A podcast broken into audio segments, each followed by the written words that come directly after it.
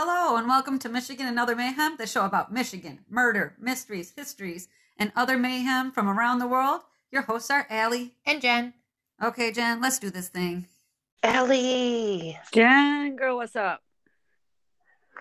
you know, I'm still trying to kick this cold I got. I literally slept all last Saturday. The longest I was awake was an hour and 45 minutes, and that's because we were out in public. I slept four days I believe it. and now I nap and sleep like a cross between an infant and a teenager. I get that. I get that.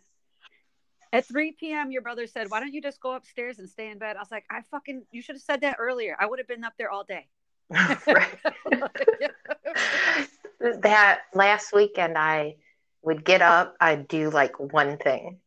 It'd Yeah. probably take a couple minutes. Then I would go back upstairs and lay down. Absolutely. Well, at one point on Saturday, I would just wake up, eat, drink, and then just go back to sleep. At one point, I'm eating and I'm so tired, and I look over and your brother is asleep on the couch. So immediately, I'm like, why am I awake? We Immediately went back to sleep. Yeah, and now I wake up, you know, I always get up at five.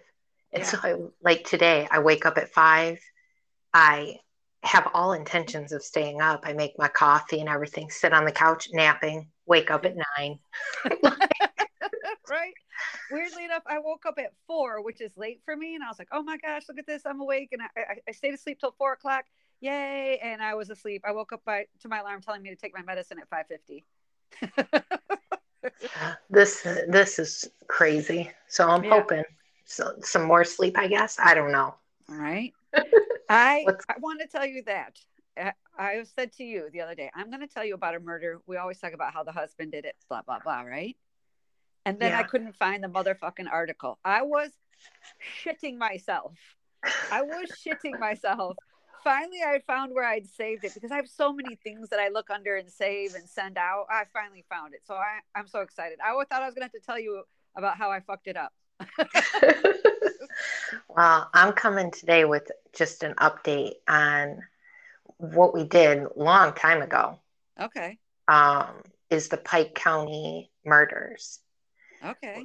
So Do you want You to go wanna- first? it's up to you. Um, you know what? Let me tell mine first. And then I just want to be absolutely clear. For the next two episodes after this, I'm going to talk about serial killers who work together, but I actually had to like split it into two. Oh, all right. Yeah. All right. yeah. Okay. Go so for this it. is one. This is one that you and I often say the husband did it, and I'll just be open now. It wasn't. It wasn't the husband. And I got this from lawandcrime.com and wwmt.com. So Roxanne Lee Wood, she lived in Niles, Michigan, and on February 20th, 1987, Roxanne and her husband Terry Wood went out for the night. They went to a bar, they went to a taco restaurant, they went, then they go to this local bowling alley called White's Bowling Alley. And when I looked, it's like White's with a, apostrophe, so it's like ownership. So I was like, why is it that? yeah, it's because I, it looks like their last name was White. Oh, So Terry left the bowling alley around midnight and went home by herself. So she she leaves the bowling alley, she goes home.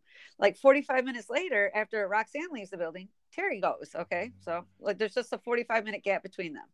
When Terry comes home, he finds Roxanne in the kitchen with like major head wounds and her throat had been slit. And it Ah. would be, yeah, dude. Just imagine coming home to that. right. And it would, yeah, it later determined that she had been beat over the head with a frying pan. Okay. So Terry calls 911, the police come, and she's pronounced dead. Now, the police say that they don't find any points of forced, forced entry in the home, right? They don't, they find this sheath for a knife, but they never find the actual knife. And divers spend hours looking through near, uh, there's a Brandy Creek is nearby, and they, they look for it thinking he threw it in there. They, they never find it. So Terry's always a suspect through this. And authorities find it hard to believe that someone gained entry into his home and managed to kill his wife in the 45 minutes that they were separated. So her, her death's brutal, and it didn't seem like there were any missing objects for a robbery. And in 2013, an affiliate of CBS did an expose on the crime, listing Terry as the main suspect. They're like, you know, husband, husband, husband, right? Mhm. Terry's never formally charged and he continues to live in Niles. He always claims his innocence. Now, Michigan, we don't participate in the genealogical detective work unless somebody specially allocates money for it. It's not like in our budget. Which But is ridiculous. I I, just want to point. agree. because I'm about to tell you, like, once you know the algorithm figures out what I'm looking for, like, here's all the other ones. I was like, we could be doing this all the fucking time. So the Michigan, so this her murder was actually given that consideration. So there was DNA left at the scene that detectives um, find viable still. So the cold case is opened in August of 2020. And they go back through like 3,300 pages of documents and they have all these boxes of evidence. and the detectives begin to interview people again. And Roxanne's brother said that it felt strange and unreal, which I was like, let me give it to them. It might feel strange and unreal. Your sister dies, you know, in the late 80s, and here they are in the 20, you know, 2020 trying to like find her murder again. Right. I get it. Students at Western Michigan University, they actually did a lot of the major lifting on the case. They digitized and organized all the paperwork that had been provided. So they're and as they're going through their evidence, they're pointing out things they might be pertinent because now they're seeing like patterns, right? Because they're putting all the info together. And that's actually what leads to this breakthrough. So they figure out they're like, hey, we think it might be these people. And they use DNA evidence found on Roxanne and they matched it to DNA evidence on a cigarette that was smoked by one of the suspects. Okay. So 35 years later, Roxanne's killer has been identified. His name is Patrick Gilham. He's now 67. He was arrested and charged with murder in February of 2022. And he was living at this point in South Bend, Indiana. But at the time of the murder, he lived maybe 10 miles south of Niles. And Patrick was charged with open murder, breaking and entering, and those are just the two. And he's expected to be sentenced to about 23 years in prison. And he is not an associate of the Woods family. So, of the Wood family. Wow. Yeah. Well, I figure first I was like 23 years, but I was like, he's 67. If they make him live out all his years, that'd be age 90. He's probably going to be dead. I'm happy with that. Right, right. Yeah. He's so, not going to see the light of day again. No, he's done for. He's done for. Because, you know, the only time in Michigan that you get put away for life is if you do first degree murder. We don't have capital punishment. We put you in jail for the rest of your life if you get convicted to first degree murder. And he was charged with open murder. And you, I think you explained that one time. It's like a little bit of a vaguer charge, more of a vague charge or whatever. Open yeah. murder. Yeah.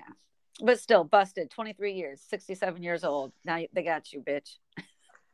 and he probably pled not guilty. Oh, no. No. Oh, he pled. Yeah, he pled not guilty. Sorry, you're right. I thought yeah. you said guilty. Sorry, sorry. Yeah, pled not guilty. But they busted him. They got his DNA. He lived in the area at the time.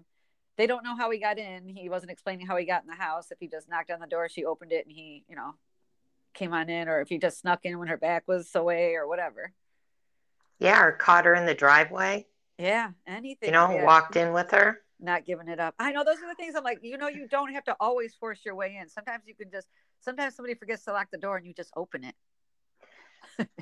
Thank goodness, you know, for the husband, because I can only imagine all oh. these oh. years people looking at him like he did it. Under suspicion, yeah, more than 30 years under yeah. suspicion that you've killed your you killed your first wife, you know. Yeah.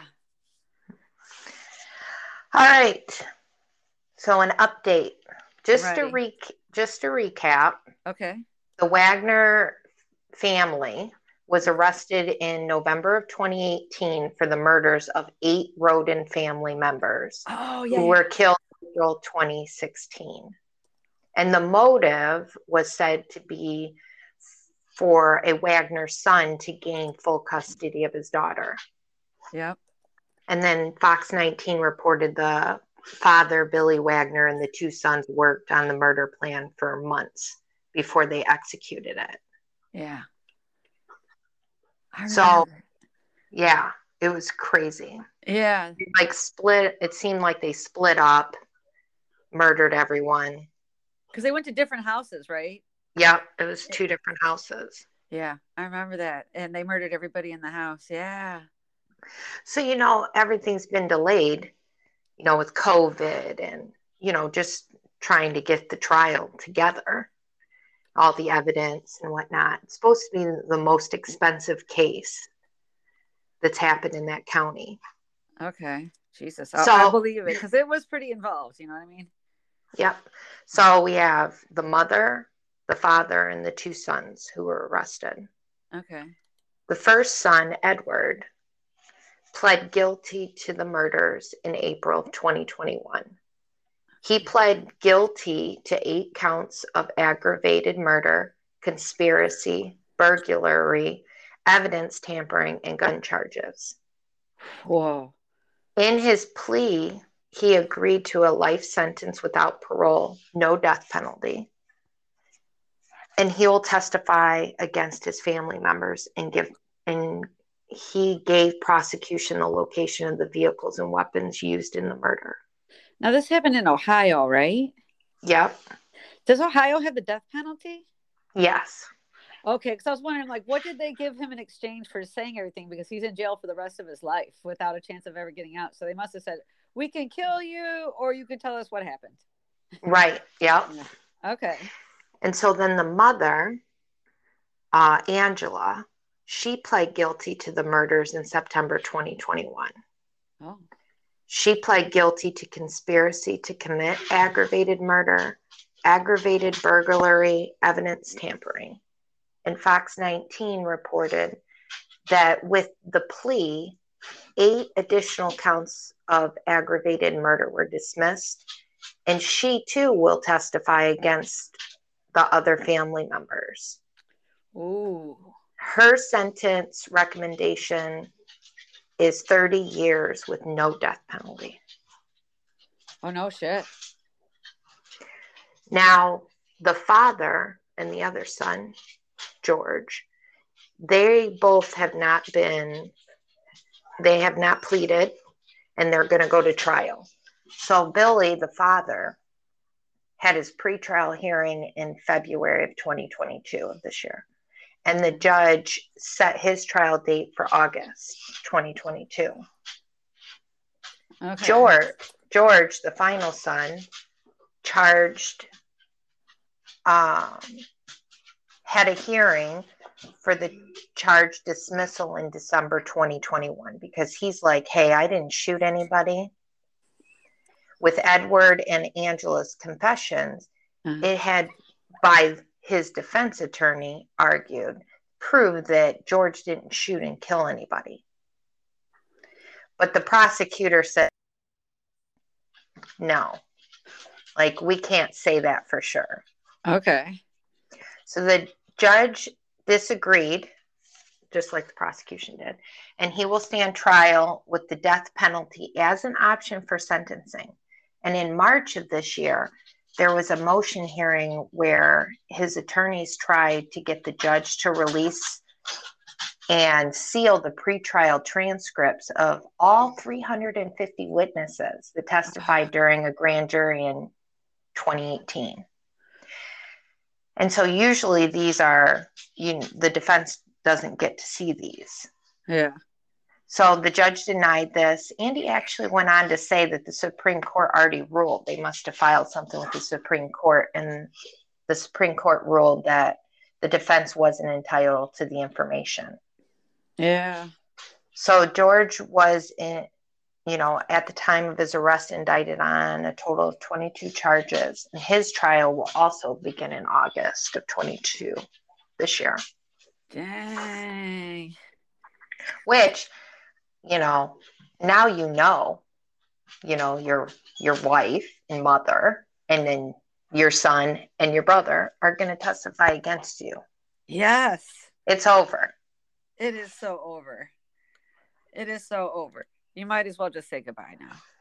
and i remember when we did the story originally the two grandmothers were they were charged with something like they had an ankle monitor and whatnot but i couldn't find anything on them I thought, yeah, weren't the grandmothers eventually let go or something? I was. they must have been Okay, so I was trying to see because I know that you had covered the Rhoden family murders before. So I was like, um, let me see, you know, when the first time you mentioned it. So the first time you did the Rhoden family slaughter, it's an episode 20 that came out. And if we, just so you know, we're in the over 100 now. It's, that came out on February 15th of 2019. You did an update August 16th at episode 46. Then you did another update in August of 14 of the next year, episode 91. jeez That's how long that's how long you've been invested with these people. Like this was major. I just I think it's crazy.